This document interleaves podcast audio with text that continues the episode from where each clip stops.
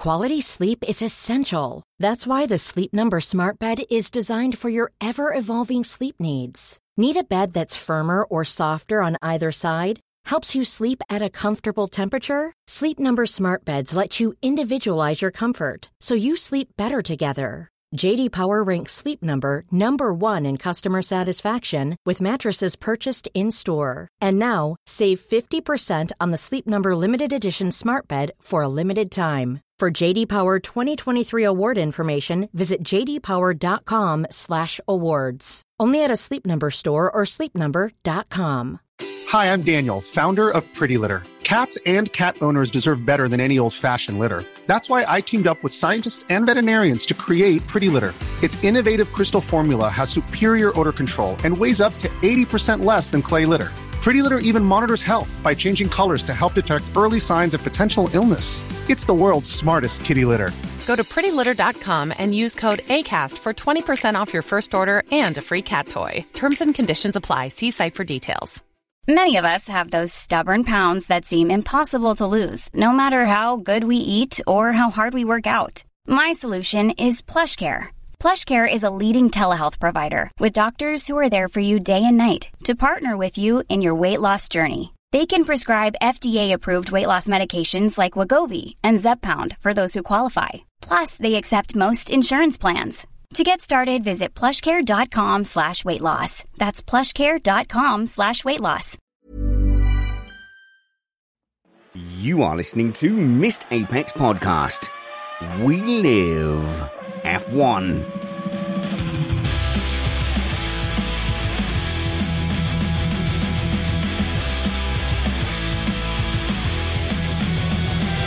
Welcome to Missed Apex Podcast.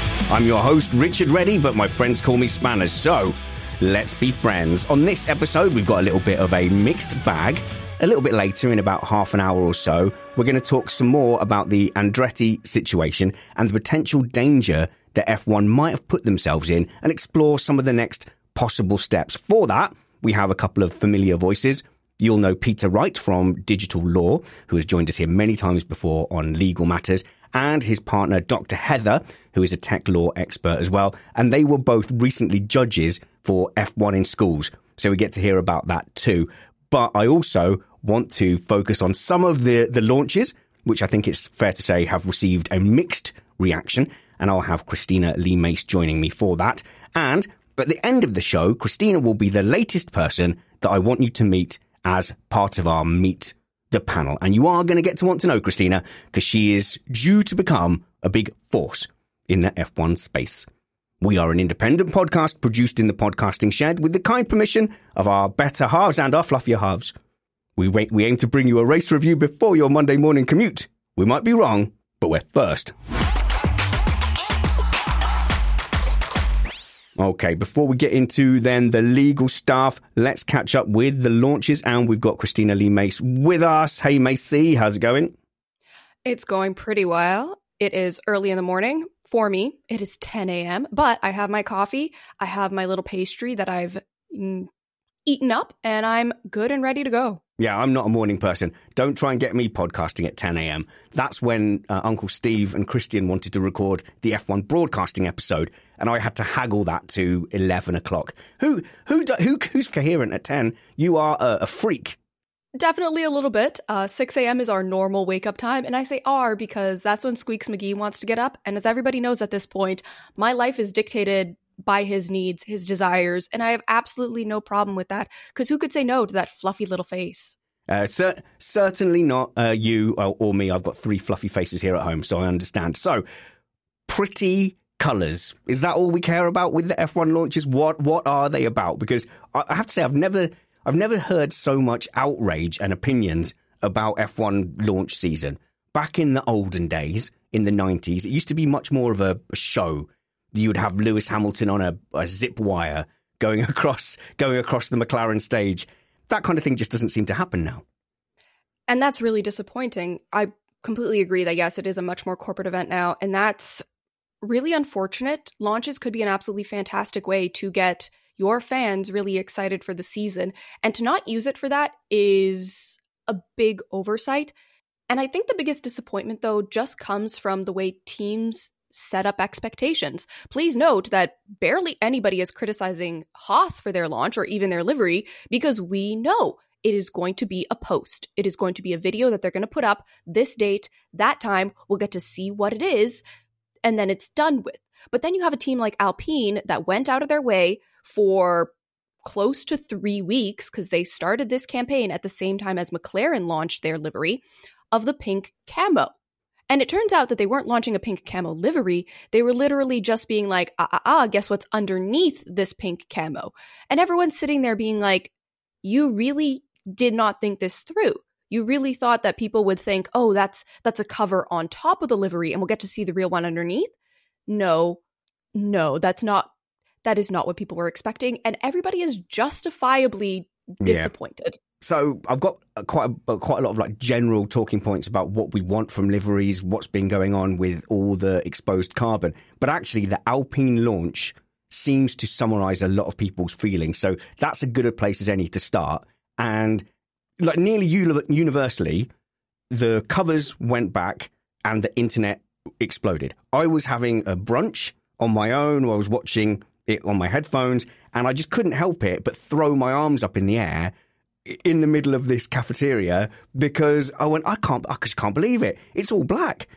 But that, it wouldn't matter so much had the whole Alpine, you know, team, crew, designers had all been posting about how outrageous it was going to be, how bold it was going to be, you know, how hard and difficult it was to put together. Everyone's expectations were so high. And like I said, like the pink camo, it looked kind of like a designer handbag what they were teasing. So I was expecting something really bold and radical. And yeah, the bits that were painted, the bits that did have livery on them, are you know, amazingly well designed. You know, we can talk a bit about their design team. That you know, there's amazing people there, and I, you know, I've worked with one of them briefly, but you know, they're great. But they were given nothing to work with. Why, why build it up so much to then give us a largely carbon uh, shell? It very much feels like one of those moments where the marketing department just wasn't communicated properly with, which again is very unfortunate. You're working with a team of how many thousands of people. You have to make sure that everybody is on the same page. And in this case, they really didn't. And for me, the most disappointing part of that Alpine livery is that, yes, when you look up close at the details, it is gorgeous. You have those multi tones, blues and pinks, the puzzle piece almost like just Pantone vibe to it it is very, very cool. But then you realize that it's barely covering the side pod. Most of it is covered up by the BWT massive logo. And you get really disappointed, especially when you see how it looks covering the whole back end of their endurance cars, especially when you see it going up the side of the shirts that you're going to get to buy as a fan. You see all of these places where it could have had such potential and it makes you incredibly disappointed and sad because this is a moment where it could have looked so beautiful, so cool. I wouldn't I would have been okay with the black base and these pops and accents of colors if it felt like it was pops and accents, but realistically, it was just too little. Give me 5 to 10% more of that pattern and even then it would have been acceptable and I would have been so happy with that livery. It just was it's infuriating when it is so close to being gorgeous and just barely misses the mark. I there are some angles actually. If you look it up online, Alpine 2024 livery, there's some angles where it looks entirely black, and you can just see the B and the W. And and I fear that on camera it is going to look entirely black. Now they are not by any means the only ones that have have done this, but I think the the other ones that have got exposed carbon, McLaren at stake, the, the, of the ones that we've we've really seen so far, the the accent really pops. Whereas this car, the livery, the detail, like you said, it is beautiful, but none of it stands out and pops. So I think Alpine might have borne the brunt of this creeping evolution of bare carbon. So in a way, I feel a little bit bad for for Alpine because they they feel like it feels like they've the people working on it have put their hearts and souls into it uh, but they've been given such a small box to work in that they were thrown a hospital pass. So a combination of not managing expectations and then F1 just getting fed up of the bare carbon really sent the internet into a into a tiz. So you know they they launched their livery, and the full reaction from that is the internet calling for regulation change to, to make sure this n- can never happen again, which feels slightly unfair. But it's the same as when when I uh, when I shaved my beard because I accidentally took the guard off, so I shaved off all my facial hair. So I thought I may as well just get rid of all of it, and then the family's reaction to that was they start talking about how we can assess our diet because my face is too round. You know, they were talking about different shopping habits they could do. Maybe maybe we should go vegan. Anything to avoid Dad's horrible round face again. So that and uh, so I know how bad that felt, and I and I do feel for, for the Alpine team that that's the reaction it got. Definitely, and it brings me to a kind of a big question about the design of the liveries overall. I wonder how many of them view their renders and their sketches from a far distance because a lot of the times you look at it and you're like, this is really cool and gorgeous up close. But the majority of the time, we're not seeing these cars up close. We are seeing them in a broadcast going really, really fast. The cameras are struggling to catch up with them. We, we're seeing them in this mass pack of other cars. And I feel like teams really do need to, if they're not already doing this, and if they are, they need to do a better job at it. But considering what does your car look like when it's on track, when it's on top of black asphalt and against other cars. The environment where you're viewing a piece of artwork is critical. And on stage, obviously they've got the they've got the capacity to control the staging. You know, I know they were talking about that, and the lighting really complemented it. So you had pink, uh, pink lighting on one side and blue on the other and it just accentuated all of that but you're not going to get that on the racetrack and it's to it really does feel like there's going to be about 10 12 cars that are going to look broadly similar and then you had a you took a look at someone like Stake where they went too far with the monochromatic lighting where they had the green flooring the green background colors and you looked at the car with the green swipes along the side the nice line work and you just thought to yourself that is way too green. That is way too bright. Really? But then but then you look Ah. at the pictures well compared to the pictures of it on its own against a black background and then it felt a lot more balanced. It did not feel like this overpowering amount of neon green but when you put the bright high contrast green and black car on top of a neon lit green floor and bright splotchy colored green background of course it looks overpowering. You've put way too much green on it and haven't let the car's livery on its own shine through.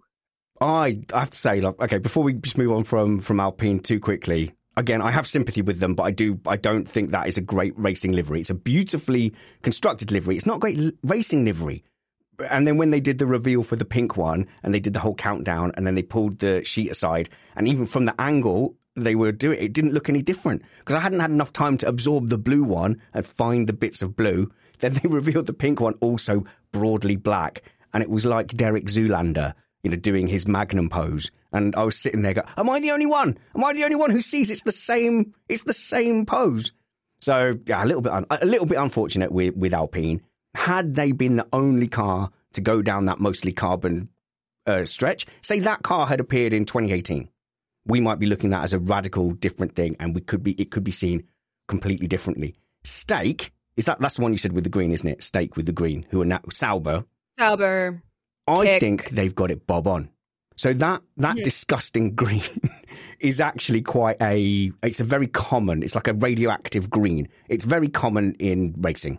So a lot mm-hmm. of drivers will, will opt for that very bold, striking green that looks like it could have come out of Teenage Mutant Ninja Turtles or something like that. The And- slime. Yeah. and I think you're right. It's going to look way better on track. It's distinctive. You go to a go kart track, and there'll be two or three people in those kind of those colours with that green boldly on on the black sticking out. And and actually, it's a shame that Stakes probably not going to be able to use their name, and that everything else is a bit of a disaster. Because I think their media team have got so much stuff right. When you talk about low expectations, we didn't hear anything about it in the lead up to it. And there was one brilliant piece of PR where Bottas was looking bored, sat on a stage, and he had to be convinced to go and, can you help us launch the car, Valtteri? And he sort of went up to it and sort of reluctantly pointed at it in a Kimi Raikkonen meme way. And I just thought, you know, stuff like that was just hilarious. And they had both drivers in like classical period portraits, like old family portrait type styles. Like their that their whole launch that was just bob on. Expectation management, not taking themselves too seriously, being bold. I loved all of that. No, their launch was absolutely spectacular. It was a well put together event. The cathedral like setting that they were in and that contrast with the neon modern car. I will say sometimes I was being reminded of kind of being in a trippy vampire movie, like a vampire that really likes EDM, but I wasn't mad about it. I was like, this is a fun, high contrast concept.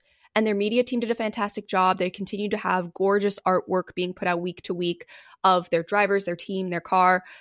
The part that I don't like about their livery is that both wings look like they were just dipped in the neon green paint whereas the rest of the car has this gorgeous line work.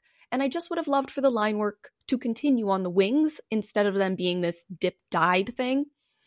And their race suits, I don't know if it's the Oh, lighting, Yeah. yeah. but that green looks so flat.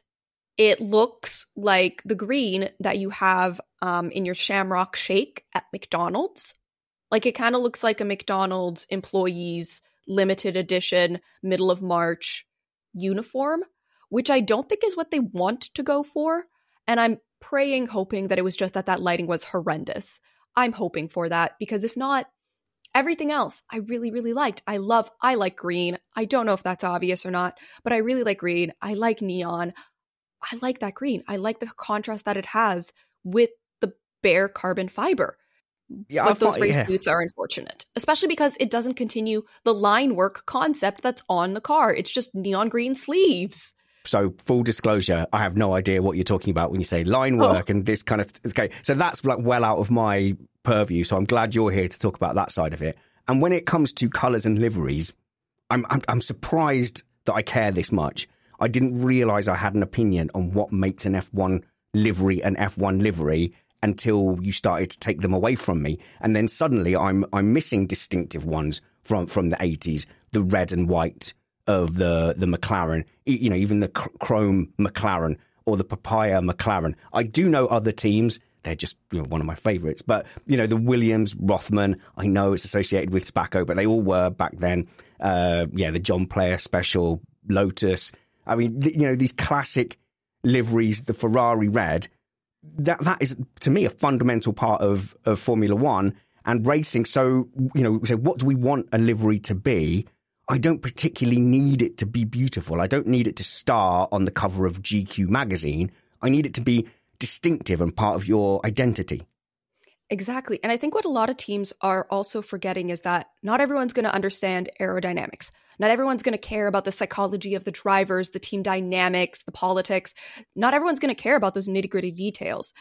But one thing that everybody can understand is a cool, fast looking car.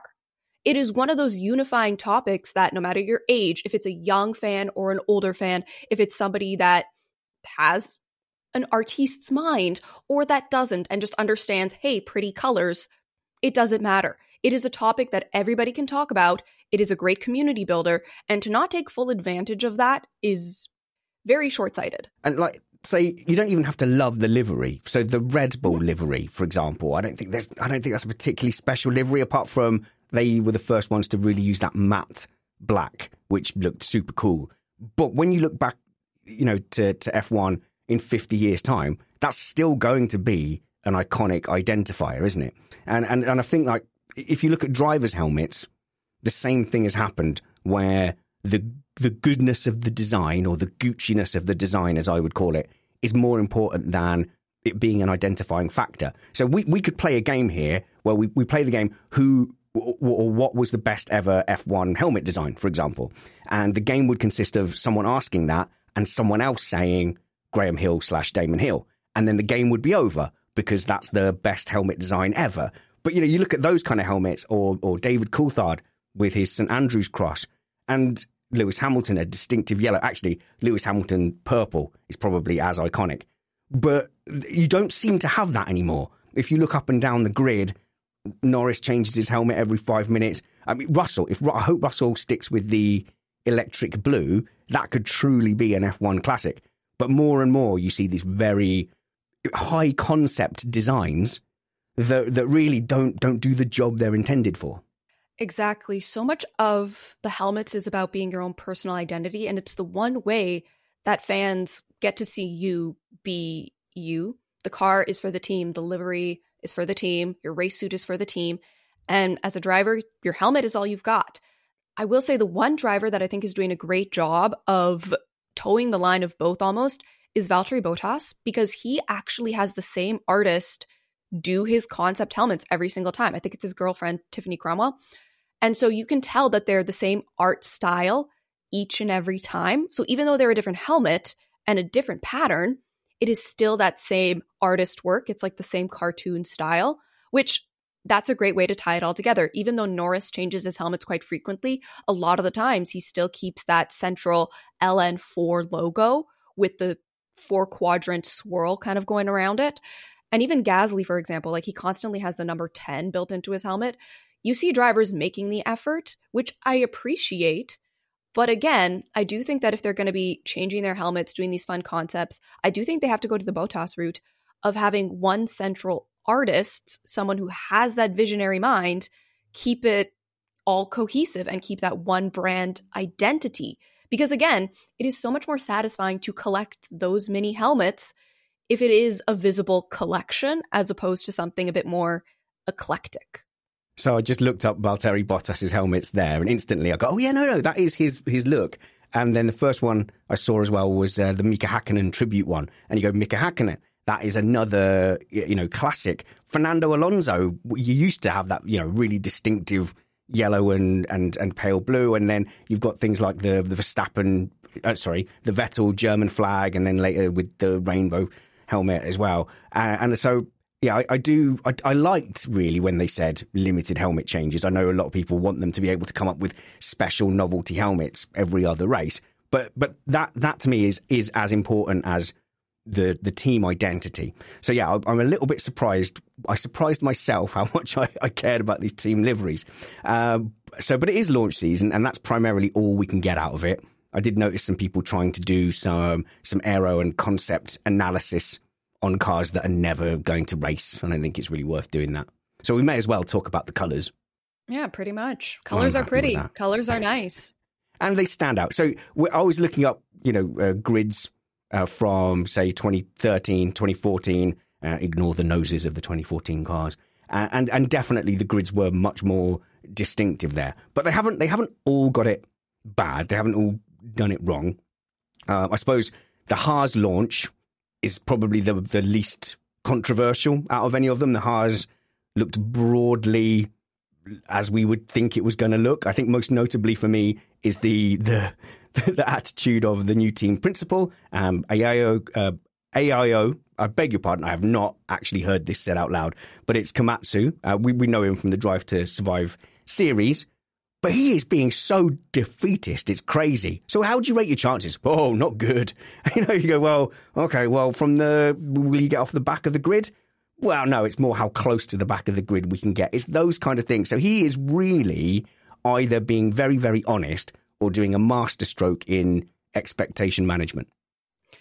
Quite frankly, I think he just doesn't have a clue how it's going to go any more than we do. I that's that's how I would feel as a team principal inheriting a team that just didn't put a lot of effort into progress. And again, you don't know how a car is going to run until it hits the track.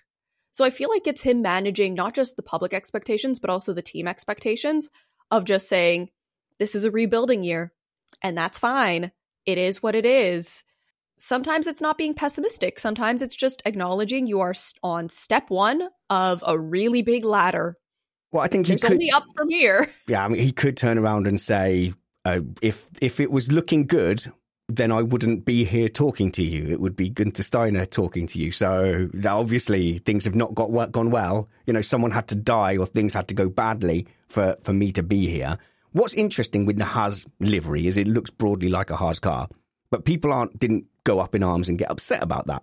And that might be because it was only a render so, how much of the black, which looks like shiny black in the launch render, how much of that is carbon? Because there's an awful lot of black on there, and if a lot of that is exposed carbon, it's going to look broadly like a slightly different shade Alpine. 100%. I do think that it's mostly carbon fiber. I have found a shot that does look like it's rendered a bit of the carbon fiber, but it's from a it's, it's definitely from a, least, a less kind of obvious angle. On that that classic shot where it's pointing 45 degrees pop past you, sort of thing, and you're looking at the front left wheel, everything looks super shiny. So I think they've tried to hide the amount of carbon a little bit in that in that launch. They're trying to be sneaky about it, which, you know what? It's Haas. It's fine. If we don't notice them, I think that's to their advantage this year. If we're not talking about them, that's to their advantage. If they're just puttering around at the back of the grid rebuilding, that's fine. I will say though, I got sent by MoneyGram and Haas a little one of those little knit. I don't know if it's Nico, I don't know if it's Kevin, but I got sent one of the little knit Haas ornaments. But now the poor little guy is dressed is dressed in last year's race suit. He's in last season's threads. I can't have that. No. They have a mostly black race suit now. I need to either, you know, get crocheting and knit him a new little suit or they need to send me an updated little little sweater for him cuz he just he can't be looking out of season. Well, now I don't trust your now I don't trust your Haas opinion, knowing that you've got bungs. and, and, it's a constant, consistent message I've sent out to all tracks and all teams that I am I'm very up much up for sale. So if if I won't tell the audience if someone has sent me a bung or paddock passes or merch, uh, there will be signs. I will probably wear it. And so if I start saying, you know, things like that, like actually there's no such thing as a pay driver, they're all technically pay drivers. If I start making rubbish arguments like that, then you'll know I've been bought. And, and I and I feel like I've been honest. So I don't think it's going to be too much of a too much of an issue. Uh, okay, so moving on from from Haas a little bit. Then you were the only person in the world or on our on our team that would have been up at the time that uh, V. No, I'm not doing it. That Toro Visa Cash App launched because you are in Canada. You're in Vancouver. And we'll find mm-hmm. out all details about this in a, in a little while after the meet the panel. Are you okay to hang around uh, after the legal law bit to, for, for your meet the panel bit. Don't worry, it's a pre record, it'll be instant, but we'll pretend. Absolutely. For you spanners, I will hang out Woo-hoo. all day long.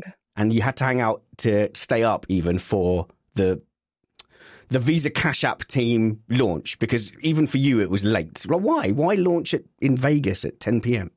So, my understanding is that all of the big wigs for Visa Cash App were in Vegas for Super Bowl events. Oh, okay. So, in order to give the big wigs a party, they hosted it in Vegas. That is my that is my general understanding of the logic behind why would you go to Vegas during the Super Bowl week when you have nothing to do with the Super Bowl. That's why. And uh, luckily for me, I am actually in the same time zone as Vegas, so it was you know, I watched it and then I promptly went to bed. Uh, and I know a lot of people are excited about this livery. It actually has color and it reminds them of the Toro Rosso car. Yeah, it's basically identical. I did not like that. Why? I think that people thinking, oh my goodness, it has color is giving them props for the bare minimum the expectation frankly, was so low. I even said to just, Summers last night, I said, why would I stay up or why would I wake up early to watch, uh, you know, the reveal of a black car with a bit of electric blue on it? Mm-hmm. Again, don't give people accolades for doing the bare minimum of putting color on their car. If they're going to put color on their car, it has to be, it still has to be well done. And in my opinion, them continuously saying this is going to be a new era, it's a new moment, it is a different time in the name of this team, why would you bring back an old livery? Why wouldn't you be trying to establish a unique brand identity for this new era instead of going and leaning back on something that already existed? If you want that to be a retro livery that you run for nostalgia's sake at the Italian races, yes, that is brilliant. That is a smart move. Go do it. But I was hoping for A, something distinctive, and B, the color pattern on this car, it does look like it's from the early 2000s or the 90s. Like it looks like a retro vintage car, which just isn't where we're at right now.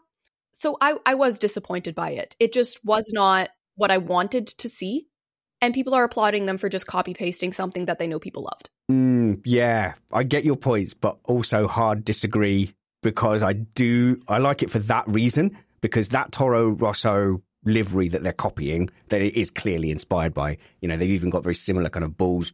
Oh, there is a bull on the engine cover, so it is like to me that was one of the most banging liveries of all time. It was brilliant. Um, you know, identity aside, just from pure bold kind of stand up design, uh, kind of almost like a chrome finish, if my memory serves me correctly uh, back then. So I think if that's half as striking on track, then uh, then I'm happy. To me, that's identity. Easy. The the the sort of bright blue and uh, with a, a white sash in the middle. That's Visa Cash App. I know that. I'm going to see them on track. A, to me, that's a proper race car livery. I am not finding anything to be upset about. And yes, after the LP, it was the best one to follow. So as a comedian, you know, you want to follow someone who's died on stage. You don't want to follow someone who's had them rolling around. So yes, they, you're right. They had a low bar, but I think they've hit it. Definitely. The other thing I, the other reason I do think I'm disappointed is that in one of their promo clips where they had that rendered sheet over top of the form of a car, and it was these blues and purples and slightly shimmery, and it was leaning more into the Cash App branding where it had, again, the blues and the purples, but sometimes this like monochromatic finish to it. I was hoping that they would lean into that color scheme you can still have that base of blue for, for Visa, and you can still do very much a call back to it being Toro Rosso. But I was hoping that we would get that that kind of finish that they were teasing in that specific clip. Again, managing expectations. I'm glad people like it. I'm glad that people love Toro Rosso still and that it's I'm glad people like it. But I I was disappointed. I was hoping for something more original. I was hoping for something new. They were teasing that it was going to be something new, that this is a new era. And when you don't give me that, I'm disappointed. And whenever a team has white race suits, like my always laundry is my first thought, uh, maybe just as a dad, you know, with sports kit and stuff. When you know, if the kids are like, oh look, you know, our new PE kit at the new school is it's all white. Go, oh jeez. Well, what's the first lesson? Oh, rugby is it? Yeah, of course, of course it is. Uh, let's see, we've got two left. I think Williams and uh, McLaren that have launched. So the Williams again is a, a render, and they might fall into the trap of looking quite dull as well. But this sort of shows if you're going to go quite carbony, it's very important to make sure that the bits that, that are there pop. So you've got the stake and, and McLaren method with the very bright colours. It is a bit dull coloured, but at least they've got the full Williams blue on the nose, a lot of the side bodies of the blue, and then they've got the brilliant Duracell battery air intake as well. So it is on that side of the, oh, come on, come on with the carbon, but it's not the worst out there. Exactly. With Williams, the first time I saw the car, all I wanted was to see it in other lighting. Because again, like you said, there's not a high contrast between that blue and the black, which means in certain lightings, it might just look black. That is that is a big concern I have is that you can't tell the difference of where it's blue and where it's black. And on track, that's kind of important to be able to tell which car you're looking at. I need to see it in different lighting. I yeah. need to see if they tested what it's going to look like on a racetrack because I. What I'm year was it? What year was it? I think it might have been 2020 or 21. Is where it was one of the silver. It could have been 22 then. The Mercedes and the Aston Martin looked completely different at launch, but then you couldn't tell the difference between them on track. They looked nearly identical. And and this is the fear that you're going to have Haas, Williams, uh, and um, Alpine at least. We haven't seen the rest of them, you know, looking. And, and if the camera doesn't pick up the bright stake colours very well or the bright McLaren colours very well, yeah, they could. They could all end up looking uh, identical. Uh, speaking of expectation management, James Vowles was uh, was fantastic. He's a genius. They're going, you know, how, how do you think you're going to do? Well, let me tell you. As part of our bold new vision, we've written off 2023, 2024, and 2025. Like we, and this is a good thing because I've told them there's no rules. I, I can get with that. No rules. Tear everything up. We're pushing for 2026. But that lad, he has bought himself like three unquestionable years. No, it's all part of the, the grand plan. Like that's brilliant. Like I thought Stella was good at this kind of thing, but Vowles' genius level. Do not judge me for three years, and we and we won't because we all love James Vowles. It's true. If someone wants to play Taylor Swift mastermind at this point, they are more than welcome to, because I do feel that that's what James Vowles is going for. He is playing the game. He's doing so masterfully. He's telling us, he's at least seeming transparent. Whatever he's telling this team behind those doors, obviously we don't know, but he's just being clear, being honest. He's not playing any mind games. I mean, he is definitely playing mind games. Like, we know that. He's a very smart man, but it doesn't feel like he's playing us, which is kind of the key. You know that Toto, you know that Christian are duplicitous. You know that they're going to tell you one thing and mean something completely different. But with James, you do feel like he's being honest. And that's brilliant. That's amazing. It is so comforting. People are going to eat that up. People are going to love cheering for Williams more than they already do. It's yeah. fantastic. And his voice is so soothing. If he wants to read those like go to bed stories, he absolutely can. Uh, and I think that would be a brilliant thing for the Williams media team to do. Get uh, James uh, to narrate some stories. Please. I think it was uh, at the end of last season. I picked him as my deathbed voice. It's like if he just calmly tells me, "Don't worry, you know we're going to move. We're moving on to the next realm." I'll be like, "Okay, I, I trust you, James. Lifelong atheist, but if you say so, like I, am I'm, I'm all on board." Uh, so yeah, Williams very popular team as well. So a lot of people wishing them well. Uh, expectation management very important. No one wants to be the Toto Wolff everyone has a target on their back. You know, no one wants to kind of repeat that and then you know two years of a two years of a dud. So uh, McLaren, well, where where do we sit on the McLaren launch? They surprised everyone. That was so good. Oh my goodness. The the clearing out of the social media, the dark profile picture, all of it top to bottom was brilliant. And the fact that they did it quite quickly, it was very well paced you know, unlike Alpine, where they dragged out this. Oh my know, god! Oh teasing. Anyway, forgot how angry I was about that. I don't want to see the WEC thing. Tell me when the that. Well, tell me when the endurance car launches. I, I might choose to, but don't don't don't circus act me. You know what? On the side of the street where they go, they do the big build up to it, and before I saw my arm off, which is the big, I'm going to juggle soap bubbles first. Yeah, it Absolutely made me angry. ridiculous. Yeah. It did. But McLaren didn't make me angry. McLaren, no. I was intrigued. I knew something was coming. I was like, what is it? What are you going to do? Like, tell me, tell me. And then they did it. I don't think anybody expected it to be the full car reveal. I think that I don't even remember what we were expecting at this point. I don't think any of us had even thought it through of what they were doing. You just knew they were doing something. And then all of a sudden they were like, hey, here's a car. And it, I think it was also very smart because they probably knew ahead of time that how many cars would have a lot of carbon fiber. And they were doing the exact same thing. But by making this fantastic big production fun thing about it, by having themselves be first, it's fantastic. Anytime you have a long lineup of things like this happening, people are going to remember what came first because it's their first impression, the first thing that they have in their mind, and they're going to remember what came last because it's the freshest. And them taking that and running with it and going, you know what? Even if we have about the same percentage of carbon as everybody else, people will forgive us for it because we gave them something to be excited about. And again, this was on social media. This was accessible to everybody. Fans could comment on all these videos. Fans could speculate together. It wasn't just something that was for their corporate partners, which I'm sure their launch on the 14th is going to be much more, you know, catered to. But they still gave fans, the general public, something they could dig into, which is the best. And even though there's a, lot of carbon on there, you do have the whole nose in a big bright color, the whole wing in a big bright color. So ho- I'm hoping that at least theirs and and stake stick out amongst the, the carbon running cars. So that brings us to the end of the the cars we have seen. So I think no one will be surprised at the Mercedes being broadly black, the Aston Martin being broadly the same Aston Martin green, and Red Bull probably aren't going to diverge too far uh, from their their normal colours. Have we forgotten about anyone? Is there someone? We definitely have. Oh man, I hate these. I hate these ones because then someone will be insulted if it's there. Yeah, oh you're going down. You're going down the running order in your in your mind. Alpine, one of the Ferrari cars. Ferrari. It is Ferrari. Ferrari. Ferrari. Oh my god. Well, I'm so sorry. I may have we to. We know they'll be red though. Like might fine. have to edit that. Well, well, to be honest, at this point, I've got no faith that they're going to come out with a red car. They could go, it's a bold new black concept, and also I, am not sure whether I'm getting fully into bed with the Tifosi or not. So let, let's edit that.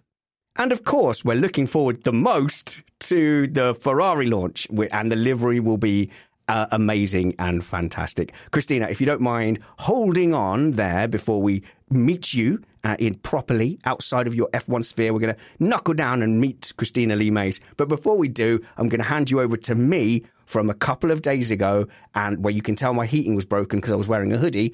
And I'm going to catch up now with Peter Wright from Digital Law and Dr. Heather. I don't know why I've repeat I've said all that, so now you're going to have to listen to me saying that again after the bumper.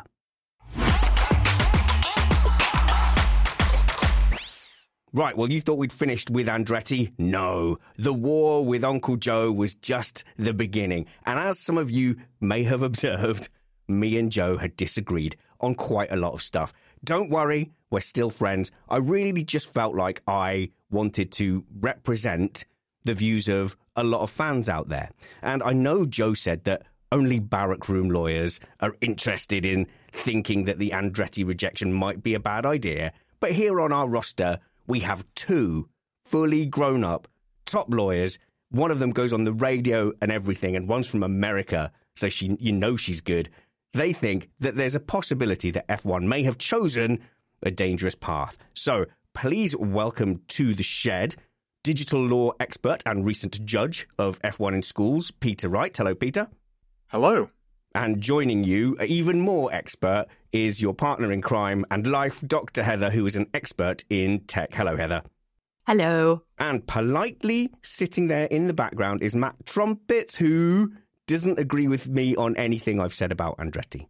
Well, I think we agree on the spelling at least. Well, uh, yes, although I'm not good at adding the capitals. Why is the first letter bigger than the rest? All the letters should be the same. It's a democracy. So, first question to all three of you What did you think of my chat with Joe? Like I said, I did try to represent Matt's view as well as mine. And I think I tried to just push back against some of what a lot of people felt was post hoc reasoning by by Formula One. What do you make of it, Peter? Because every time we talked about lawyers and law and regulation, I thought, "Ooh, Peter's going to wince." So, uh, look, I'm always very grateful for the input that we get from Joe because he's giving us the voice from inside the paddock. You know, whenever we've watched Ted Kravitz and he's walking up and down the pit lane, and you see Joe in the background having furtive conversations with people, so you know that when Joe's saying, "Well, this is a view," he's giving us the view he's hearing from senior team management, from FIA, etc. And the insight he gave in that episode last week was invaluable. You know, he's making the point who are the people perhaps funding yeah. Andretti if they are just the figurehead? You forget the fact that Michael Andretti, I mean, it's 30 years since he was driving in Formula One. The man's in his 60s. Has he got the um, dedication to start a team from scratch, as Gunter Steiner's just done? And it's worn him out after uh, the best part of 10 years. You know, is, is that something Michael Andretti's ready for? You know, absolutely motorsport royalty, but it's just a really important, I think, to to take account of that. But the other thing, and this was where I was really almost sort of shouting at the radio, um, was that Joe was saying, "Oh yeah, I'm sure Liberty have thought of this, and they'll have paid for top draw lawyers." And you're like, "Oh, here yeah, we go." the courts are full of lawyers being sued for professional negligence who had very expensive fees, and you know, just because you've paid for legal advice doesn't necessarily mean that it will stand up to scrutiny about this. You can hire really expensive lawyers. That doesn't mean that you win or that you're right or that even the advice. I mean, you could hire lawyers that might be really smart, but actually don't have any idea what the the actual dynamics are of the whole thing. Um, they might not understand the undercurrents and the and the politics around it and think, well, this is just simple, this, that, the other. And the other thing is they might hire lawyers because they know they're in a bad position. They want to say no to them, but they know they're in a bad position. So the lawyers are there merely to minimize the bleeding. Like I had friends who actually were on the side of defending the tobacco companies back in the day.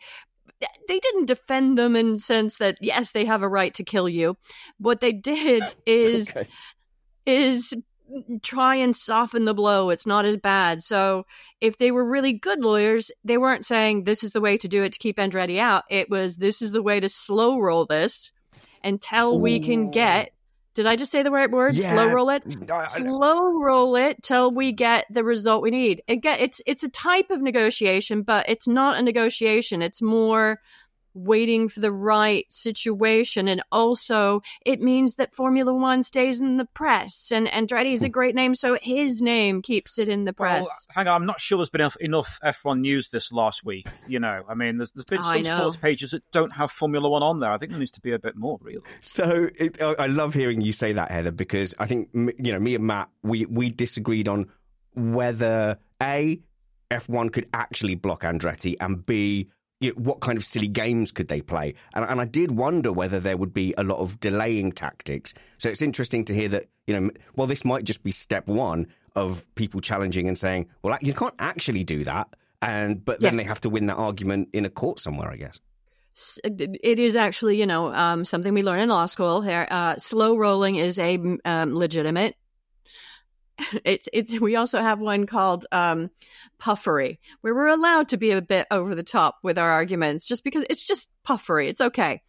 But it, slow rolling is a technique. If you know that you're not going to win in the end you want to slow roll it until you can negotiate because those the other side's going to have to be spending money while it's doing this as well.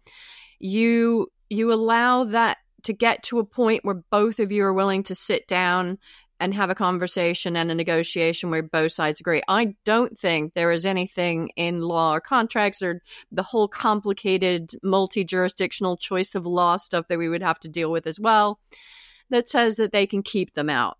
So this is this is a filibuster. I've watched US sitcoms it's a filibuster. Just keep on chatting.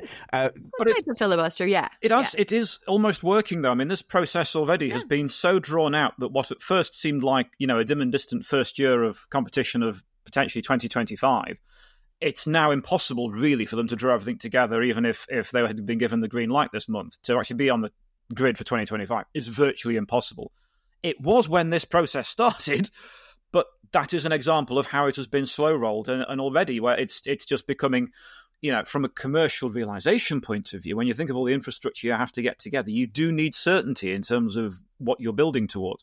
But the sheer lack of that, um, I mean, that they're actually making a really good advert for actually not just saying, Andretti, you can't come in, but anyone else who's in the wings thinking, oh, yeah, I'd like a shot at Formula One, you'd look at this and just think, it, it, it's just commercially, it just doesn't add up. It doesn't make sense. You can't have people, you know, expensive technical people on contracts ready to start working and building a car and then not be sure exactly which year you're actually going to be uh, admitted to. Yeah, it is a problem. And I think Andretti has already conceded that at this point, 26 would be really the earliest they could put themselves on the grid if they were to agree a deal with Liberty. And I, I think the thing that I wonder about most you know, aside from the fact is maybe this is just a negotiating ploy, is that if you go back to the addition of this anti dilution fee, because it wasn't there in older agreements, this is a new thing. If you look at it, um, it was added, I think, around the time that Dorilton bought Williams. And essentially, the price that they set at that time, which was to run until the end of 2025, uh, was more or less what Dorilton paid for Williams. So basically, it seems like from contract terms, what they're saying is if you want to bring a new team to the grid, you basically have to pay F1 the same amount that you would have to buy a team for, except that they didn't, and I don't think anybody did, anticipate uh, Formula One team values going from sports franchise values to tech valuations in three short years.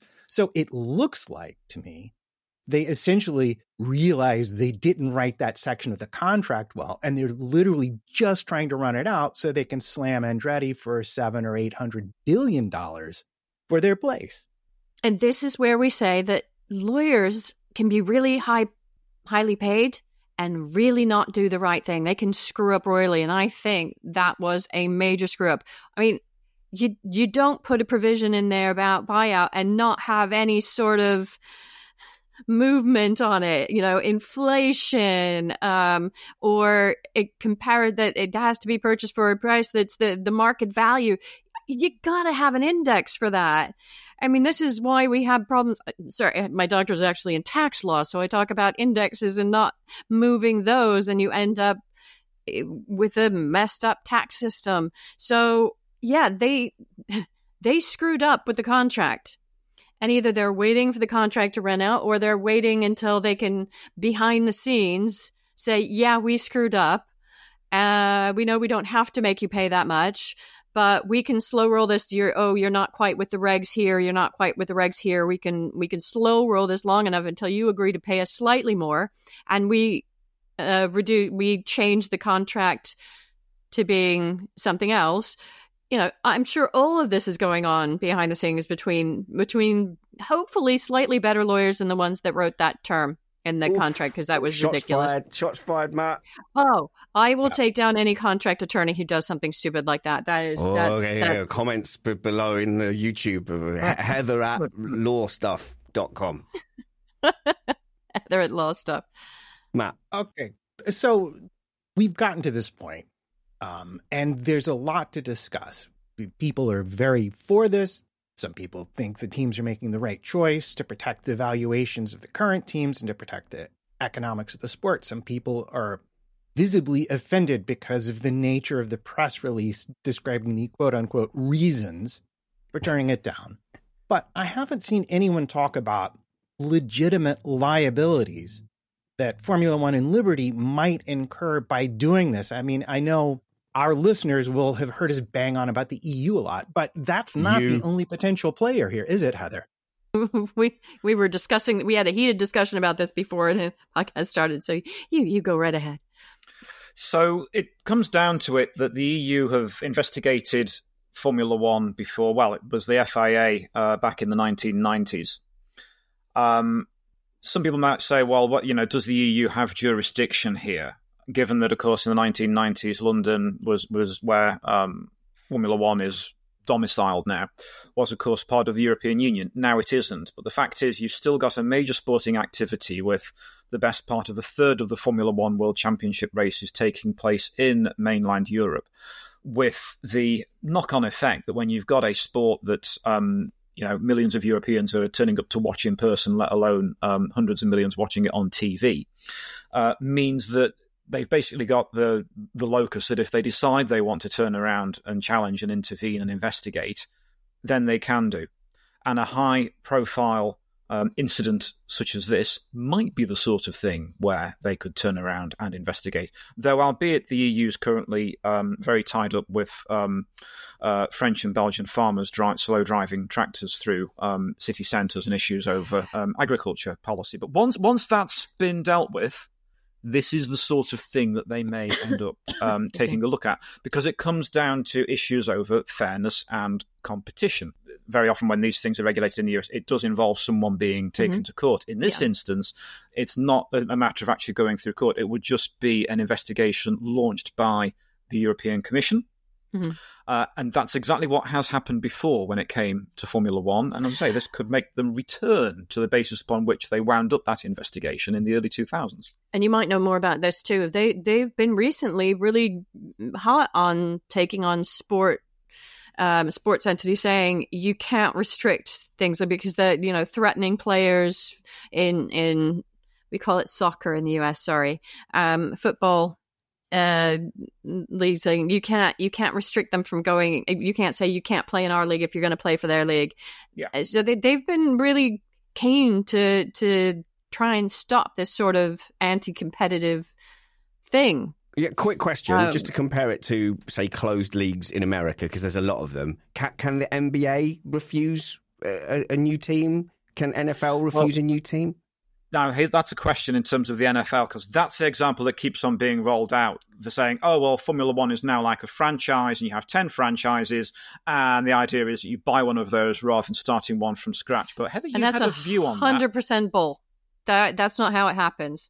That is that is. Um, come back next week and tell us what you really think. Yeah, yeah. it's it it just it, it, I'm sorry, but in my in not even in my like lifetime, but in my adult life, there have been franchises added to the NFL. They're adding them all. The, they're actually talking about now adding franchises outside of the U.S. because they're really wanting to grow, grow it globally. So it's not like you had there. There is no set term number of franchises. It's just making it even so that they have the. Mm Mm. So if you have one come in, you have to have another come in, or you have to have one drop out East when another West. comes in. But can they say no at some point? Like, can they just go, no, you're not good enough? But NFL is about the money. So if they got enough money, they're they let them in. The the really the only restriction is that if you want to come in, you got to find another team that's willing to come in, or a, a team that's that's going to just that's out of money and it's and is going to drop out. There is yes a lot of buying teams um, that happens and they switch cities and all of that, but you want to create new teams, you create new teams, but you just have to have balance. That's pretty much the main restriction throw the money at it have and and you can have a team and that's going to be happening in the european market soon i believe And the thing is, as well, um, when it comes to motorsport, there is kind of generally a tradition of you have an entry list and people apply Yeah. to then race in that championship. Um, and I'd be actually really interested to know amongst our wonderful uh, Missed Apex listeners if anyone can find an example out there of a championship in motorsport that says you can't, as a new entrant, turn up and compete. Because it's generally a tradition when you go up and down the motorsport ladder that, you know, they're actually encouraging people to join. And it's Yep. usually an indicator of the economic health of an economy, how many series there are, how many spectators are turning up, and how many competitors there are. You know, um, after the financial crash, Formula One struggled. We went down to just three engine manufacturers. You know, big manufacturers, Honda, Toyota, BMW, all pulled out.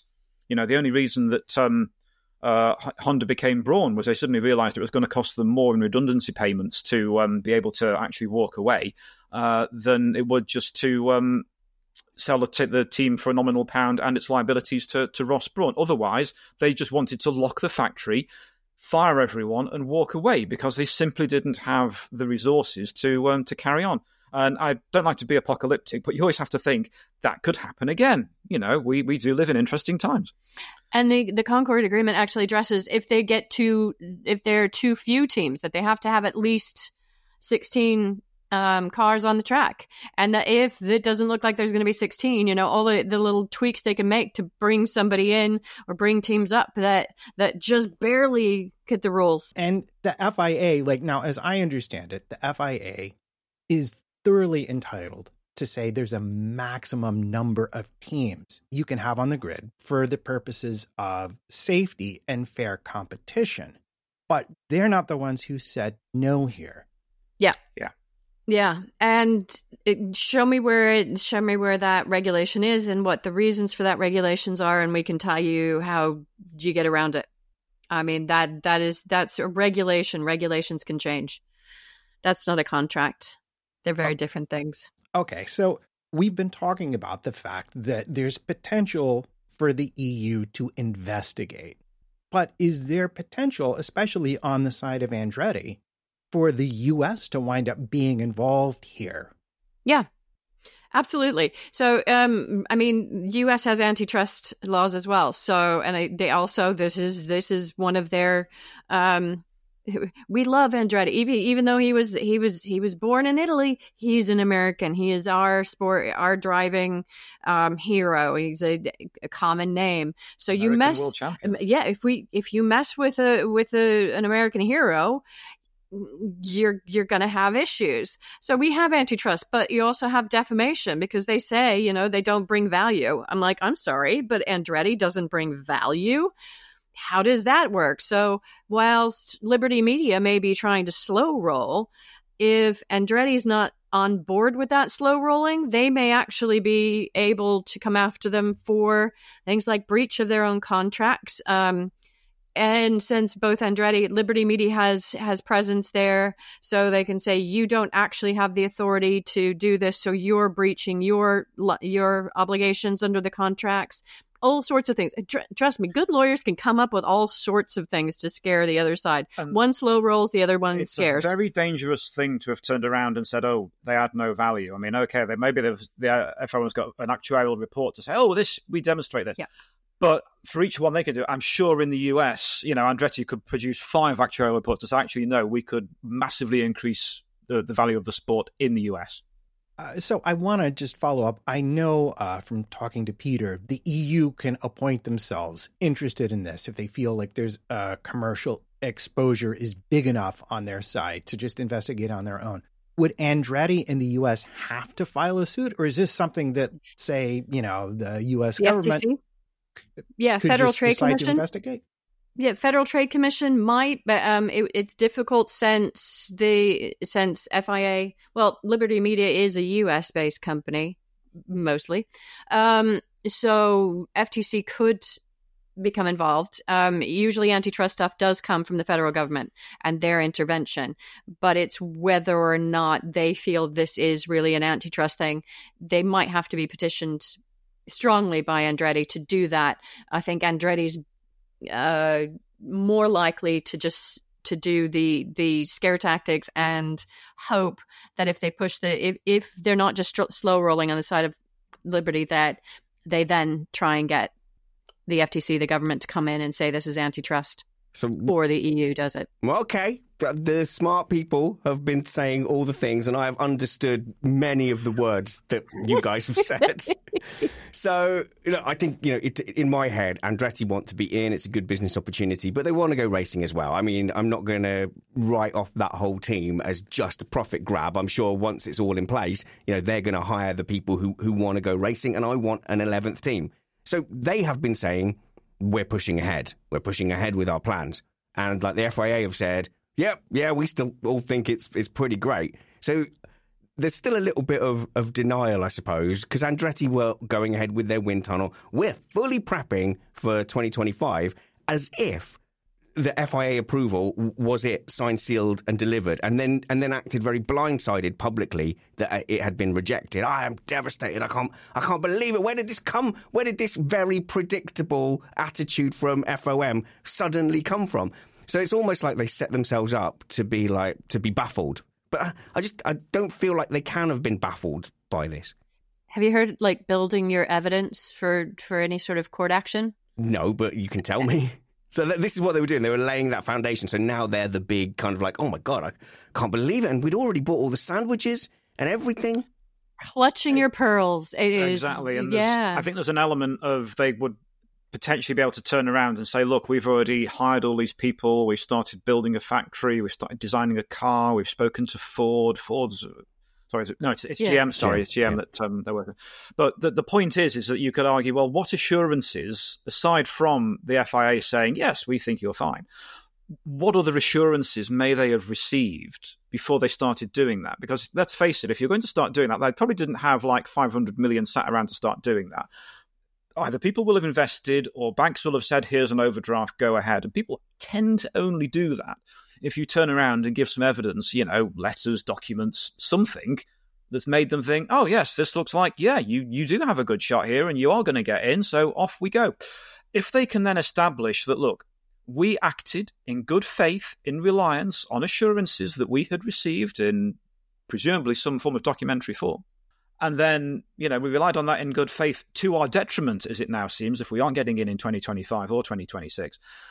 That's where you've then got the grounds to turn around and start thinking that if Andretti do want to, to litigate on this, that would be the grounds, the, the, the essence of a case that they would look to make. So The- those will be the words that I've just said there that would, would form like the kernel of any claim Yes, that they would. and the, the legalese for that in both the US and the UK is called promissory estoppel.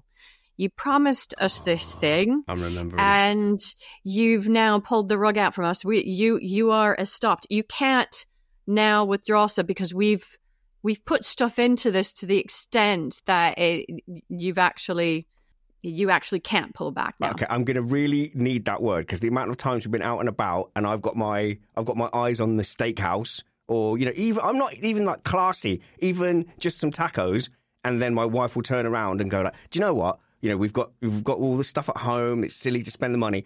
And I want to say to her, "No, my expectations were built up by our conversation earlier. This is promissory, Promissory, promissory promissory, estoppel. promissory. est- I'm going to lawyer up. I am lawyering up for the next time, Matt. Okay. So, uh, one more thing that I really want to get to um, before my last question here is we have kind of overlooked something that I think eh, both of you as lawyers will have heard the term deep pockets. Oh yeah, We're all very That's focused big. on Andretti here, but it might be worth remembering that their partner is GM. Ah. Yeah. which is a very big company with lots and lots of lobbyists and lawyers and Yeah. a direct competitor already engaged with Red Bull getting business that they are now missing out on. So it, there may be money here to pursue this. But the thing that I, yeah. I would like to get to Oh, and is- GM does go after stuff like this. They definitely do. So they they are willing to put money behind stuff they believe in. So uh, let's uh, let's say let's take an example of the EU, and let's take an example of the US.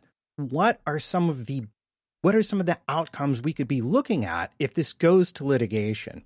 What, could go wrong for Formula One in the event it gets this far that they aren't able to negotiate a settlement that keeps everybody happy? So um, there could end up being a regulatory investigation by the EU, who may then turn around and actually say, "Look, we, we don't agree with your rules here, and um, we don't think you have acted in fairness or applied the principles around competition correctly." Um, it is difficult to envisage a world where they say you have to la- let Andretti in. I think it would the, the finding would be you have to change the process and make it clear and transparent, and then they'd have to go through all that again. Whether they would be so inclined to do that again, that would be the question there. So you could see that. You could then potentially see, um, and we've talked about sort of litigation. If Andretti were to sue, would they do that in the US? Would they go to London um, or, or a particular state in the US? I mean, that that would be then a matter of probably just end up a, a large amount of money changing hands rather than the outcome being congratulations, you can come and race in Formula One, and you know you just can't see that being the outcome that would end up being offered and ac- accepted during the course of that. Or you could potentially have the F the FTC, as you've hinted at. Yeah, but in the U.S., there's a there's a thing. uh, Even when you've got law and you've got deep pockets like GM, which we can which can bully um, anyone into doing something, and they they could be in in court legally obligated because promissory estoppel means you promise them this, you can't pull the rug out, you have to let them in. Um, but we also do this great thing called uh, boycotting, and you've got a huge crowd of people that love this sport, whether you like it or not, because of DTS. Um, and Love the they DTS love a good boycott. And that that is an embarrassment for the that could be a big embarrassment for the sport if they if they rally that side of it. I know that's a weird, but it is something we are very good at is is boycotting and canceling and Yeah, you know. yeah. And look, I, I, I desperately want to talk to you guys about F1 in schools because I've, I've Yes, already please. said that to the listeners, and I don't want to be guilty of promissory estoppel. Right? yeah, So- hey, very good. But I wonder Well, uh, you- one element here with the with the the, the court cases and and the the threats and the the positioning is ultimately the teams want to get on the grid and and people don't want to get sued and there's that old proverb children's story that you're more likely to take someone's coat off by with warmth than you are by trying to blow it off. You try and blow their coat off and they, they pull it tighter, don't they? And but you make it warmer and lovelier and they, they take their coat off and get comfortable. At, at what point do they start, you know, playing nice? And or at what point do you go, I, I can't blow the wind or F1 will tighten their jacket? I think the difficulty is, is I think we're already beyond. Uh, you know, the, the the wind is blowing cold. Um, it could get as bad as the point where we're on a plane at sixteen thousand feet and the jacket is pulled off due to sudden rapid depressurization. Right. Um, but I, I can't really see it getting to the point where everyone is, you know, very um, happy and, and we take the coat off because it's nice and warm and we're all going to play together. I just don't see. It, it's already that entrenched that you just can't really see this being resolved with what I think we'd all like, which is to have Andretti on the grid and we go racing. So it's all, it's already ruined. Uh, no, I, I'm, I'm, I'm, uh, I've been involved in some of these backdoor thing, these background things, these slow rolls, and I think there might be a lot more going on behind the scenes that we don't know about, and there will be suddenly. I'm, I think possibly we'll have suddenly a resolution sometime before the 2025 season, which sees Andretti come onto the field. That's what I think. Man, I think love peace in our time? I think peace in our time. I think there's there's just a lot of ploys going on right now to to negotiate behind the scenes. That's that's that's how I see it. You- you that's heard what it I here that's what I feel. That's my feeling. We'll wait for the piece of paper then. There yeah, yeah. But look, a, a, much more important thing than the legal cases of actual race cars on track, and and this is something at Missed Apex we do with our race driver karaoke at our karting events, and that we do on our sim racing events. We have a, a strict philosophy that pretend race cars are every bit as good as real race cars, and you two have been fantastically involved in the UK with F1 in schools, and I've been looking up the pictures of it. They, you, you are both judges. Are you both judges in the F1 in schools? Yep. Oh wow! So yep. you're the people they've got to impress. This thing yeah. looks epic. I mean, it's building model F1 cars. They've even got little fake wind tunnels and everything. Tell tell us about F1 in schools and what you guys have been doing.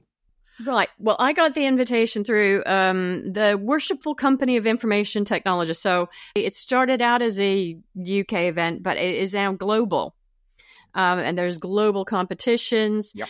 Um, what we were judging this week was the primary school and secondary schools regional competitions for this area. Um, so basically, the Yorkshire York, and Humber regional York, finals. Yeah. The North. After this, they then go on. To, they then go on to the national finals, um, which are taking place in uh, uh, Rotherham, the Magna Centre in Rotherham on the 14th, 15th, and 16th of March. That's the UK national finals. But also for those who are listening overseas, we have all of our Missed Apex listeners all around the world.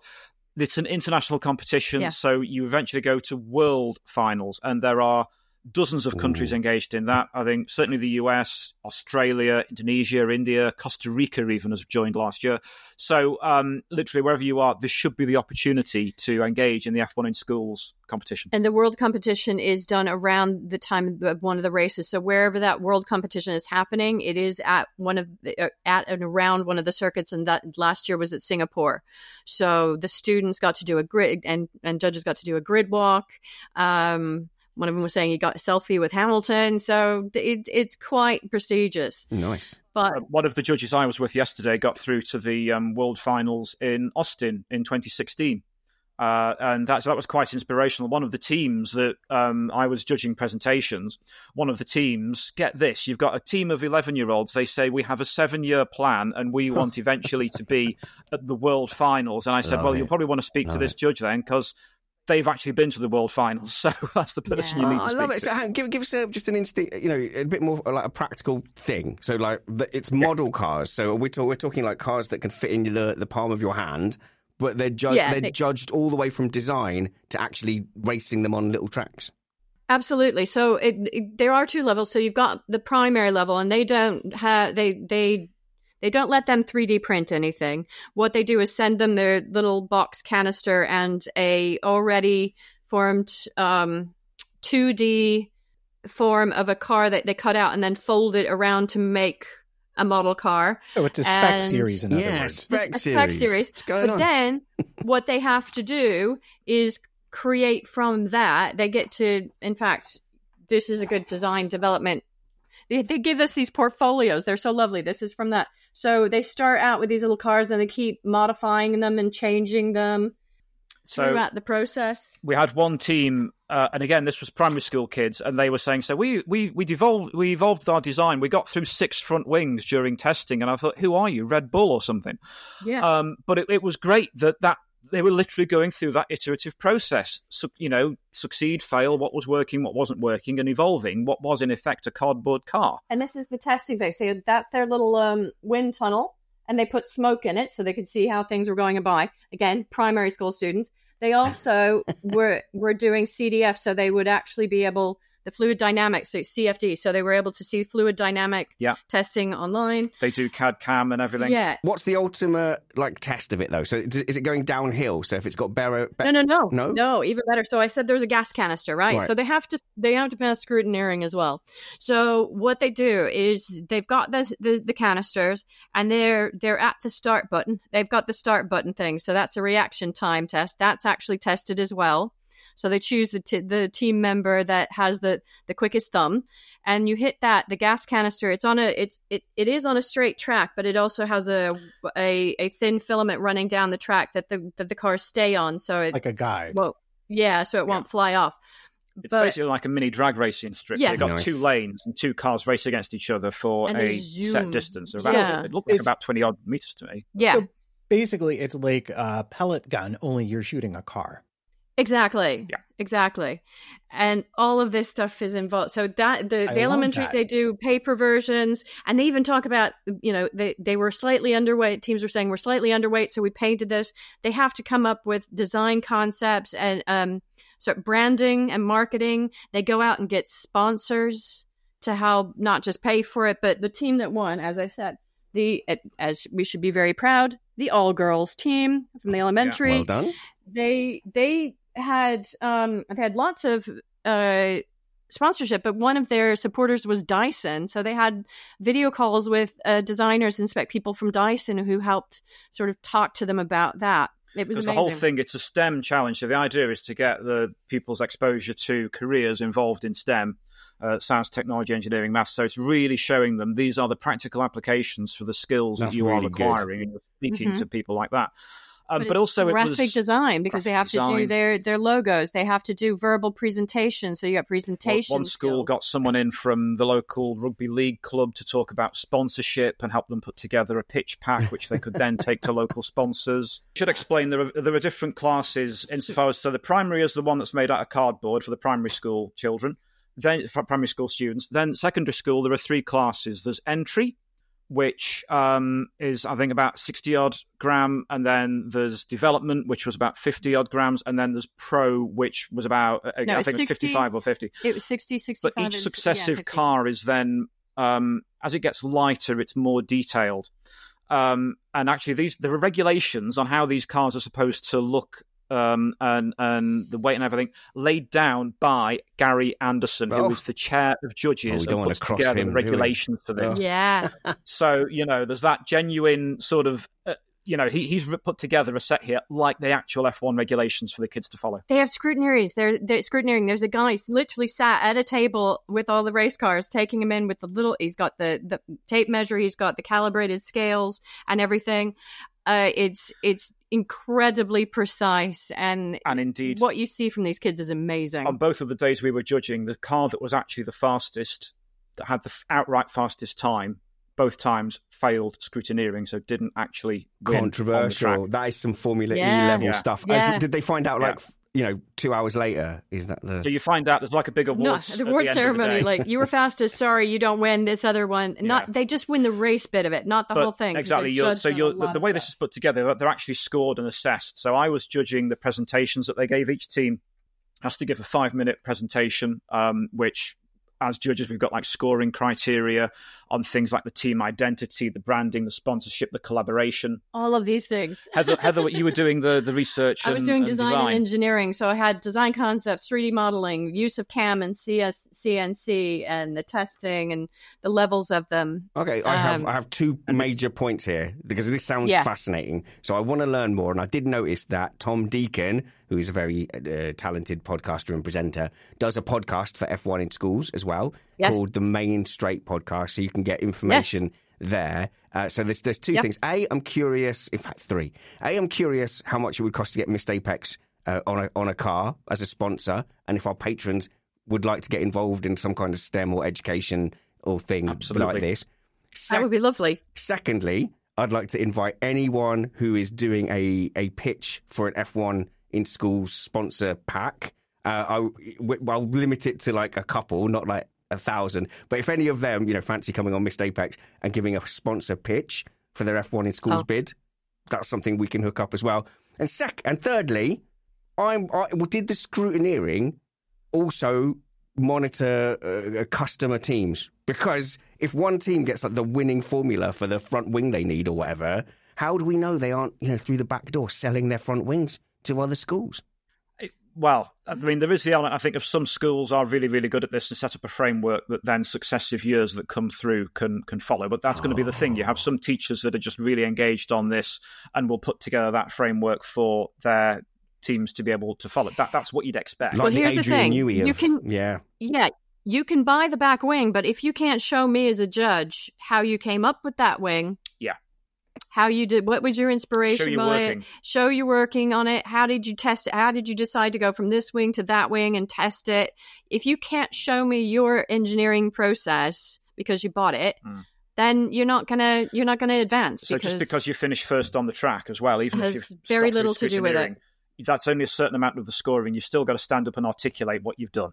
And as I say, demonstrate it's all yours. Yeah. Um, you're asking about so how much would it cost? Mm. I mean, it, it varies. So for that primary school competition, literally the kids were going out again. Remember, they're just ten years old, and sort of they were had three sponsors. Each sponsor had paid hundred pounds, and that meant the logo was on there. Um, you know that that there went there were a little bit. You know, companies were being referred to on X. You know, here's the team. They got through to the regional finals. Thank you to our sponsors. Um, they had banners and things on their little pit stop displays that they put up. Mhm. Um, so that, that's at the primary level. Um, on the entry class, um, the team that won that, they'd got two thousand pounds of sponsorship. Blimey. They turned up in team kit. They turned up in team kit, literally baseball hats, jackets. I mean, there's some teams that turn up. They're in the school uniforms. This team, they walked in. Um, they gave. Uh, you know, they were saying, you know, we want to show you all of our cars. Here's our um, He got uh, a free Ferrari hat out of it. here's a fluid separation. That's a, that's a, One, whoa, bravery. whoa, whoa, that's a bung. That's called that's called a They- bung, I- Peter. Yeah. Oh, he's bribed. He was well, bribed. Yeah. You know, I will need a Ferrari cap now Yeah. for 2025. Anyway. Yeah, So- me too, me too, me too. so yeah um but the the big sponsorships come when they have to get when they win nationals and go on to world because these, Yeah. these schools have to pay to get their teams know, there Last about year it was in Singapore, pounds. so they've got to sort out their flights and accommodation. Yeah, but those come from multiple sponsors and the biggest thing though they can get from sponsors it mo- it is- especially in the beginning is not just money but resources and advice and help.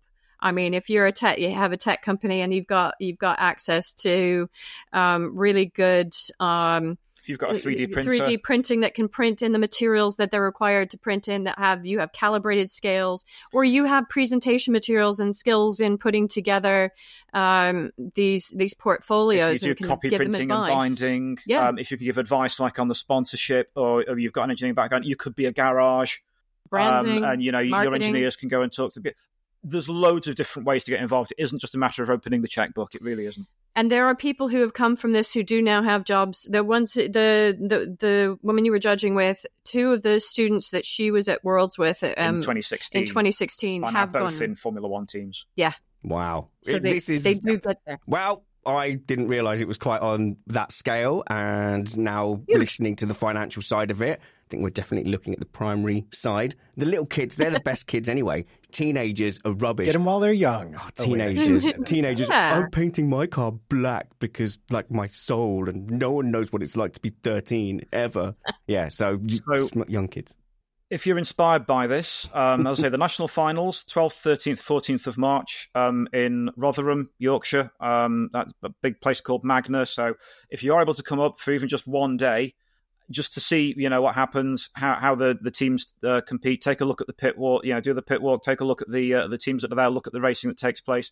And then that's a way to potentially think about, okay, how could we support teams at our local school in the in next year's competition? And it's a Um, ticketed but- event. I believe it's five pounds. Yes. and that gives you access not just to the event, but to the um, museum, the STEM museum at Magna, and all of those things. So That- there you go. That's amazing. I'm very excited about that. We'll we'll, we'll talk offline and we can see if uh, Missed Apex can find a way to get involved. And I'm sure Matt will, as always, provide all the relevant links. Uh, it looks like you've got they one. always need they always need judges as well. So any listeners are out there that want to volunteer some time to judge. Um, they were slightly short on judges yesterday. There were 30 teams there yesterday, so you need a lot of judges to look at all of these different criteria. So anyone who has got the time and, and and- some experience in these areas. Yeah. So if they're looking for people who have got experience in judging motorsport but without really knowing anything, I mean, I'm pretty perfect, and I've been doing it for ages. yeah. Well, you would be good in the presentation um, judging because yeah, yeah, so presentation is a big part of it. Um, you know, the engineering and designing was what I was doing, but that's part of what I do in a daily job on tech. So All right, that works. So you you have to have at least some skill in the area in which you're judging. fair enough. If you're into branding um, and marketing and things like that, there is that for the advanced teams. That's uh, one of the judging categories as well. Excellent. Th- Thanks very much for this. This has been such a, a great uh, uh, experience to get this level of expertise from just one household. Uh, so, final, final, non F1, non Andretti, non F1 in schools question is out of the two of you at home, I imagine arguments go on for a very long time. Who's the best at lawyering out of you two? Well, duh. Woof, that was unanimously Heather. Uh, That did not Yeah. take long. no, that was a very quick. That was a very quick fight. you'll, you'll notice I folded quickly there. So yeah, You've got the breaking strength of a Kit Kat there, Peter. But thank you very much, Peter Wright. I've worn him down over the years. Peter Wright and Dr. Heather, thank you so much for your time. Thank you. Thanks. Millions of people have lost weight with personalized plans from Noom, like Evan, who can't stand salads and still lost 50 pounds. Salads, generally, for most people, are the easy button, right? For me, that wasn't an option. I never really was a salad guy. That's just not who I am. But Noom worked for me. Get your personalized plan today at Noom.com. Real Noom user compensated to provide their story. In four weeks, the typical Noom user can expect to lose one to two pounds per week. Individual results may vary. I'm Sandra, and I'm just the professional your small business was looking for. But you didn't hire me because you didn't use LinkedIn jobs. LinkedIn has professionals you can't find anywhere else, including those who aren't actively looking for a new job but might be open to the perfect role, like me. In a given month, over 70% of LinkedIn users don't visit other leading job sites. So if you're not looking on LinkedIn, you'll miss out on great candidates like Sandra. Start hiring professionals like a professional. Post your free job on linkedin.com/people today. Here's a cool fact a crocodile can't stick out its tongue. Another cool fact you can get short term health insurance for a month or just under a year in some states. United Healthcare short term insurance plans are designed for people who are between jobs, coming off their parents' plan, or turning a side hustle into a full time gig. Underwritten by Golden Rule Insurance Company, they offer flexible, budget friendly coverage with access to a nationwide network of doctors and hospitals. Get more cool facts about United Healthcare short term plans at uh1.com. Excellent. What a, a fantastic chat there. They are two very lovely people, and I could tell that they were had been arguing before coming on in a nice way and debating it. And, and I love watching a, a, couple doing any kind of thing uh, like this because there's all sorts of unseen things. So you look carefully and you can see Dr. Heather like nudging Peter. Come on, you, you didn't say that last time. Uh, brilliant. So I hope we can hear from them again on other matters. But we still have with us waiting. You waited patiently for 39 minutes, Cristina, so that we could do this Meet the Panel. Thank you so much. Very happy to be here. Very happy, unsurprisingly, or maybe surprisingly, to talk about my little old self. Yeah, well, we want to talk about you. Now, uh, let's get personal straight away. You're happily living with uh, Mr. McGee, uh, with M- Mr. Squeaks McGee. And you, that cat, you're a cat person, like a lot of the Missed Apex panel, but that is the neediest cat I have ever seen. That cat does not leave you alone for a moment's content creation, although we haven't seen it today. No, this thankfully is his first nap time of the day. So he is down, he's up in the closet. You can see the curtains if you're watching the video version of this. He's behind that curtain. Pay no attention to the cat behind that curtain. Who's really in control? You're just uh, what, what's not breakfast at Bernie's? What's the one where they had the guy who'd passed away, but they controlled him like a puppet? I that's very much breakfast at Bernie's. There we go. That's that. Is It is that... breakfast at Bernie's. Yes. oh right. Okay. it is very uh, much yes. like that. So it is Squeaks that's fully in control. Yeah. And uh, is, there, is he a moggy? Is he a, a, a special breed of cat? He's not. To my knowledge, he is just a. Okay, when I got him from the shelter, they said he's a short haired cat. I don't fully believe that because so many of his hairs are strangely long and almost medium hair ish. So he's a weird combination. He might be part Maine Coon, quite frankly. That would not surprise me if it was like somewhere far back because if you ever see a picture of him, he is huge. He is a massive cat. He's a healthy 14 pounds, which for a short haired is massive. So I do think that he has one of the like massive cats somewhere in the lineage. See, Who knows where? yeah, that's almost like ragdoll size. So we've got a ragdoll here that we had to Mhm. save from my friend because it was fighting with her her toddler. So we had to go, no, no, no, come and come and live with us. So, but those kind of bigger cats are a little bit different from the moggies in that they're so people centric. So our cat has an opinion on where we should be. If you stay up past when you normally go to bed, there's a meow for for come and you, you're meant to be in bed now. When the alarms go off, he goes around and he'll actually tap my wife's phone to turn it off, and he'll go into the kids' room like meowing, just like, "Hey, you're all meant to be up now." Like those cats are so much more people centric. It's a huge thing. Uh, we have a schedule that's built around what he wants to do. You know, we get up at that specific time because that works for him. I do content creation based around when his nap time is going to be. It's great. He has the left side of the bed is his. I I can't sleep on that side. I'm not allowed to sleep on that side. I don't even try at this point. That is his side of the bed, and that's okay. It works for us. You know, Yeah, the- I will say though, okay, see this vision with me, everybody, okay? I want him to have a cat bed, right? Like he has a million of them, but I want him to have this very specific cat bed. I'm searching for a Formula One car shaped cat bed. Nice. Preferably, obviously, it needs to be quite big because, again, 14 pounds. He's a big boy. And preferably with the Max Verstappen livery because this cat is a Max Verstappen fan. How do I know this? He will actively, whenever I have a race playing, go up and smack the screen of any car that is not Max Verstappen's. He knows. I don't know how he knows. He's weirdly smart, which, you know, blessing and a hmm. curse.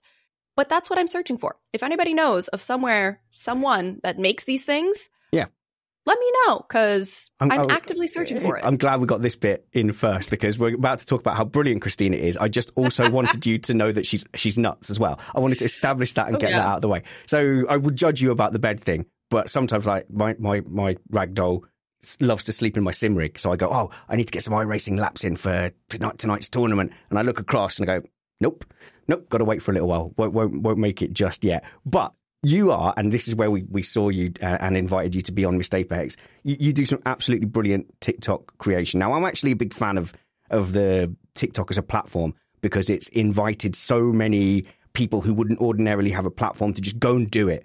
Just go and do it and just let the quality rise to the top. I think it's one of the mer- most meritocracious meritocracious uh, platforms out there and uh, you know, obviously it gets a lot of stick because there is an awful lot of trash out there, especially in the motorsport space. But the the good co- content creators who actually have something to say have risen to the top. Now you have a, a great following on there. Um, and firstly, I'm just, you know, oh, if you don't go and see, haven't seen Cristina's TikToks yet, go and look in the show notes below because they are digestible. I think it's fair to say aimed at perhaps, you know, not people who've been watching since 1980 initially, but you you helped a you know a generation of fans you know come along and get caught up. Pretty much the the big goal is to make any information accessible and digestible.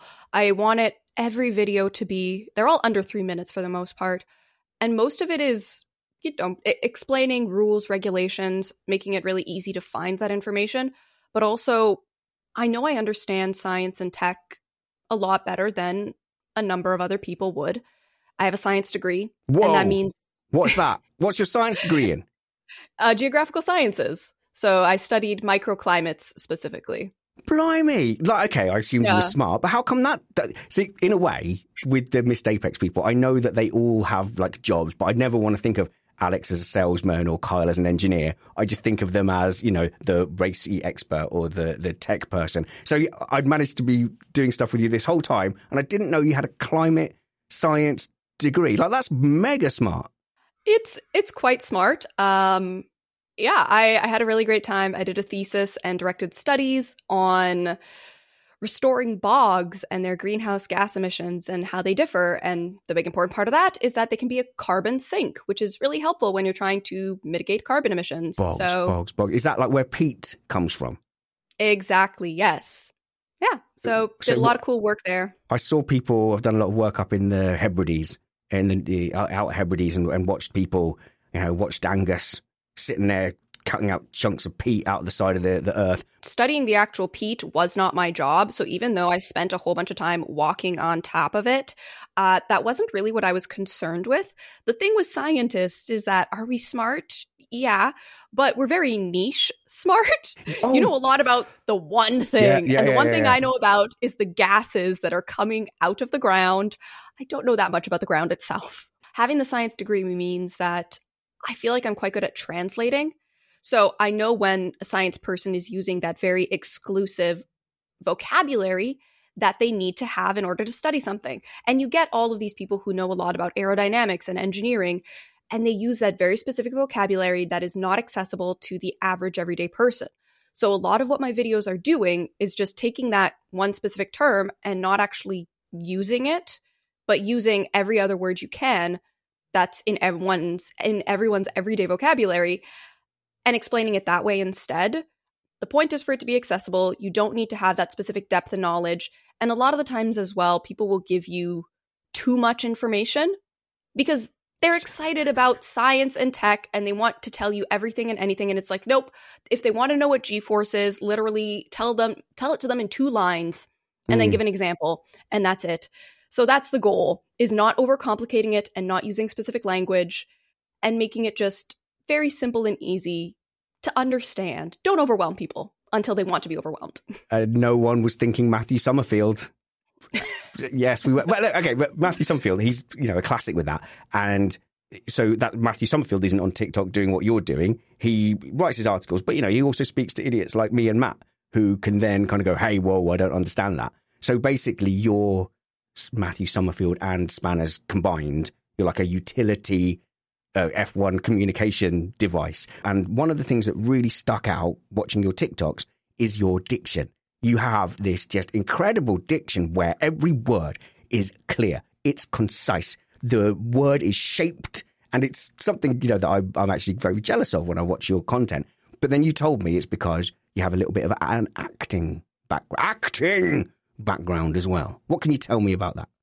Well, started acting pretty much as soon as my mom realized that I was a little bit of an attention seeking child. I used to cry when I wasn't the center of the universe.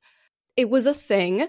So we channeled that in a healthy way with acting classes, which then evolved into doing a whole theater degree.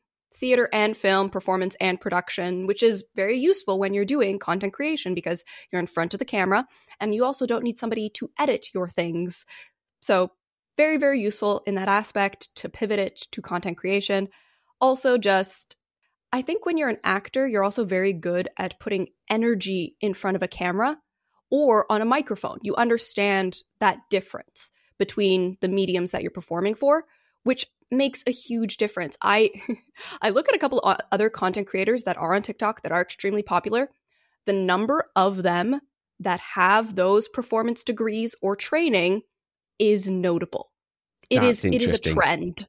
Yeah, because hmm. you understand that there's a relationship with whatever medium you're going out. So if it's the edge of the stage, that's the medium that you're you're doing everything at. The the microphone uh, or the or the camera. Yeah, that's interesting. I've not really thought of that, but I think there's a lot of people who are actors who who might have ended up as a presenter in another life and the other way around. You know, I in another life I would have done a bit more amateur dramatics and taken on some roles. It's a it's a bit of a regret actually. I've got I still have it in my head that there's a chance that I there might be a Hollywood call up. You know, and I don't want much. You know, I could be the guy who's the main guy's best friend, shows the photograph and says, "Oh, I can't wait till I get back home to to to Guinevere. We're going to start a farm and then get killed in the next scene." That's that would make me happy. But for you, is there a realistic is there a realistic possibility because I sort of you can't tell people what you're up to over the next year, but does that mean that you're are you parking the ambitions to one day be the next Scarlett Johansson? I really like acting. I think it is incredibly fun, but it's also an incredibly competitive and strange environment to work in. And it is about timing a lot. So in my case, what's happening with the timing is that we had the actors strikes last year, which even though they were in the States and I'm in Canada, that meant that I couldn't do any work. The majority of the productions that come up to Canada to work in Vancouver are from the States. They're from American production companies, which is a whole other tangent and rant that, quite frankly, I could go on. And maybe one day I will. But for now, what ended up happening with that strike is I ended up with a lot of free time, put so much energy into content creation, and now the ball is rolling on this. And it scratches that performance itch in a different way, but it still scratches it and it makes me incredibly happy.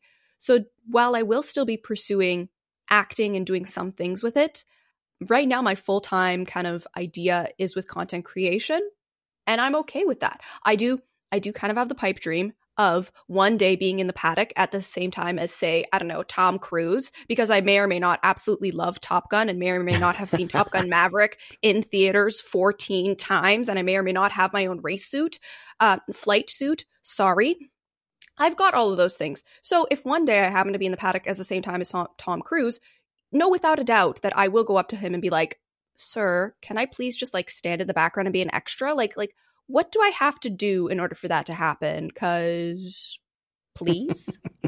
So it's still it's still there. I, I'm hoping personally that you'll Yeah. end up being far too busy uh, doing F1 stuff. to, to be able to do all of that. And so I, I, I am urging people to get, you're criminally underfollowed on Twitter. So uh, what's your Twitter handle, Cristina? Cristina Lee Mace. Yeah, at, I don't, I don't like people with two surnames. Is it like a gap or is it a hyphen? It's neither. So I go by Cristina Lee Mace because as an actor, this goes back to this. In order to be parts of a union, you have to have a unique stage name that nobody else is using. And so I figured in order to be safe, I will use the middle name as well.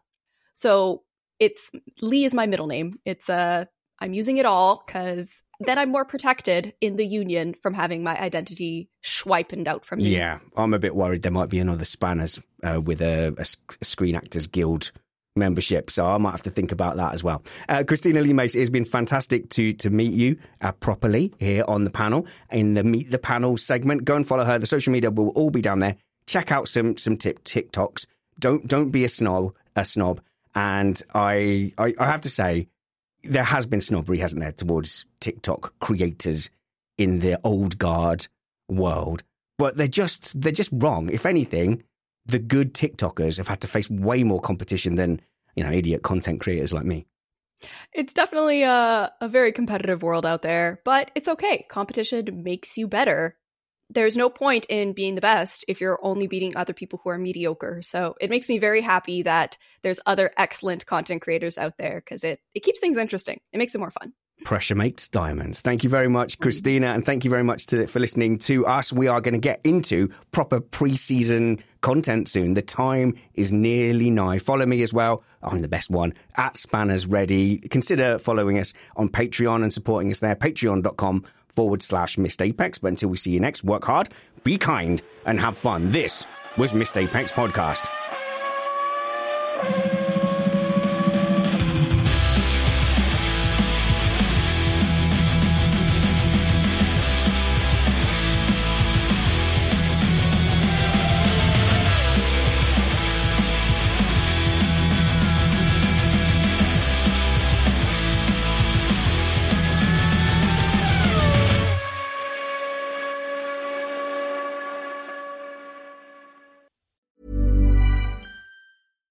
Hey, it's Paige DeSorbo from Giggly Squad. High quality fashion without the price tag. Say hello to Quince. I'm snagging high-end essentials like cozy cashmere sweaters, sleek leather jackets, fine jewelry, and so much more. With Quince being 50 to 80% less than similar brands. And they partner with factories that prioritize safe, ethical, and responsible manufacturing. I love that.